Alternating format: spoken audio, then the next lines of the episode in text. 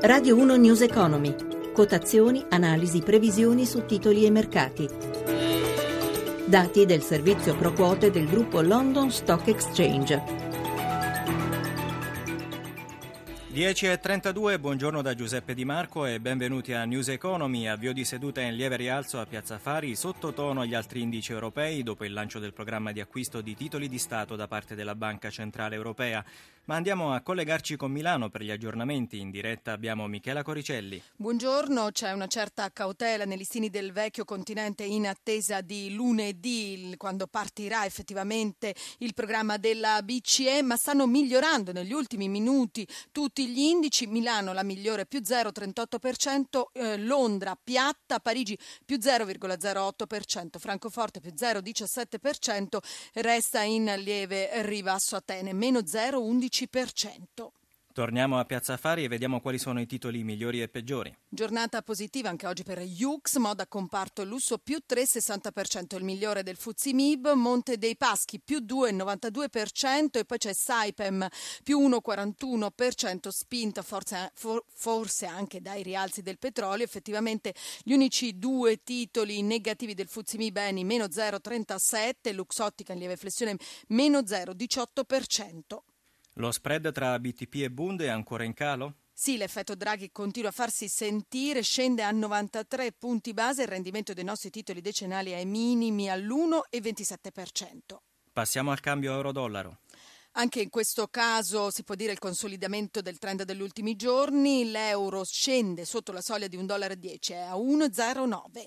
E chiudiamo con le quotazioni del petrolio. In rialzo, in questo caso, il Brent a 61,16 dollari al barile, il greggio americano a 51,22. Grazie a Michela Coricelli dalla redazione di Milano. E ora diamo il benvenuto a Massimo Entropido, analista di ricerca finanza. Buongiorno a voi, ben ritrovati. Allora parliamo del quantitative easing. Ieri il presidente della BCE Draghi ha annunciato che partirà il 9 marzo un'iniezione di liquidità da 60 miliardi al mese, almeno fino a settembre del 2016. È stato immediato l'effetto sull'euro che già era in calo da tempo sul dollaro e che ora si avvicina alla parità. Per quanto tempo andrà avanti questa svalutazione? A questo punto è possibile che si veda in tempi non, non, tanto lunghi la parità tra euro e dollaro, anche se questa è una cosa che farebbe arrabbiare e sta già facendo arrabbiare le grandi corporation americane, le grandi aziende, soprattutto quelle che lavorano con dei margini di profitto risicati perché chiaramente eh, una, una, un'accelerazione del dollaro troppo forte in troppo poco tempo renderebbe i loro prodotti meno attraenti e se la, in America la Federal Reserve non ha ancora alzato i tassi di interesse anche se si è dichiarata pronta a farlo in qualsiasi momento e senza preavviso è proprio perché non vuole metterci del suo e non vuole che il dollaro cresca troppo rapidamente. Certo è che adesso in Europa inizia veramente una nuova epoca, nel senso che adesso veramente abbiamo quel programma con cui eh, gli americani hanno rilanciato la loro economia nel, nel, 2009, da noi arriva con diversi anni di ritardo, ma può segnare la svolta sia per gli effetti di stimolo diretti, sia proprio perché eh, renderà l'euro più competitivo nei confronti delle altre valute. Bene, passiamo alle domande degli ascoltatori. Ascoltiamo la prima.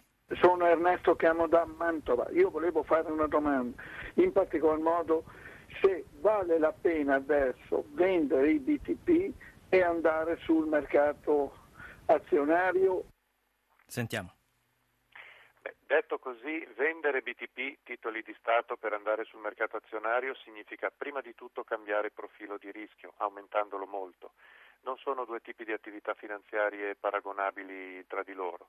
Quindi, a parte che anche i BTP potrebbero continuare la loro salita, perché uno dei problemi che riguardano proprio il quantitative easing è che potrebbe esserci scarsità di titoli da acquistare scarsità sia nel senso proprio di mancanza fisica di titoli, sia eh, nel senso di una certa resistenza da parte di coloro che detengono già BTP a venderli subito e questo potrebbe avere un ulteriore effetto propulsivo sui prezzi. Quindi se si tratta della volontà di guadagnare di più, beh, già sui BTP, soprattutto sulle scadenze lunghe, che sono anche le più rischiose, ci sono ancora a mio avviso margini di crescita e soprattutto ricordiamoci che passare dai titoli di Stato alle azioni, lo ripeto e non mi stancherò di ripeterlo, comporta un aumento del rischio. Certo è che chi aveva solo BTP, se vuole diversificare un po' in azioni, può farlo, ma così come sono sui massimi delle ultime settimane i BTP, sono sui massimi delle ultime settimane anche i titoli azionari, quindi in ogni caso prudenza. Adesso abbiamo un'email di Giuseppe che ci chiede se il quantitative easing favorirà il titolo Geox. Geox è tutto, è tutto il lusso perché proprio per quello di cui abbiamo parlato, cioè eh, facendo svalutare l'euro renderà o più competitivi i prezzi in euro o aumenterà i margini di profitto per i prezzi in dollari per gli esportatori. Quindi sicuramente tutto ciò che dall'Italia viene venduto all'estero e in particolare negli Stati Uniti ne trarrà un enorme beneficio e se eh, il cambio euro-dollaro andrà verso la parità rapidamente gli analisti rivedranno verso l'alto le aspettative di utile di questo comparto e quindi potre, questo potrebbe alimentare un proseguimento della, della, della corsa al rialzo anche se magari ogni tanto con qualche momento di crisi. Grazie, salutiamo Massimo Intropido, analista di ricerca finanza, grazie anche a Cristina Pini per l'assistenza e a Massimo Vasciaveo per la parte tecnica. News Economy a cura di Roberto Pippan torna alle 18 per porre domande ai nostri esperti. Potete chiamare il numero verde 800 555 941 o inviare una email all'indirizzo grr.economico-rai.it. Per riascoltare questa puntata invece il sito è www.radio1newseconomy.com economy.rai.it. Da Giuseppe Di Marco, buon proseguimento di ascolto con i programmi di Radio 1. I contenuti di questa trasmissione non costituiscono attività di sollecitazione del pubblico risparmio da parte di RAI Radio Televisione Italiana e non costituiscono giudizio da parte della stessa sull'opportunità di eventuali investimenti. RAI Radio Televisione Italiana non è responsabile di eventuali errori che potrebbero derivare da un non corretto utilizzo delle informazioni contenute in questi servizi.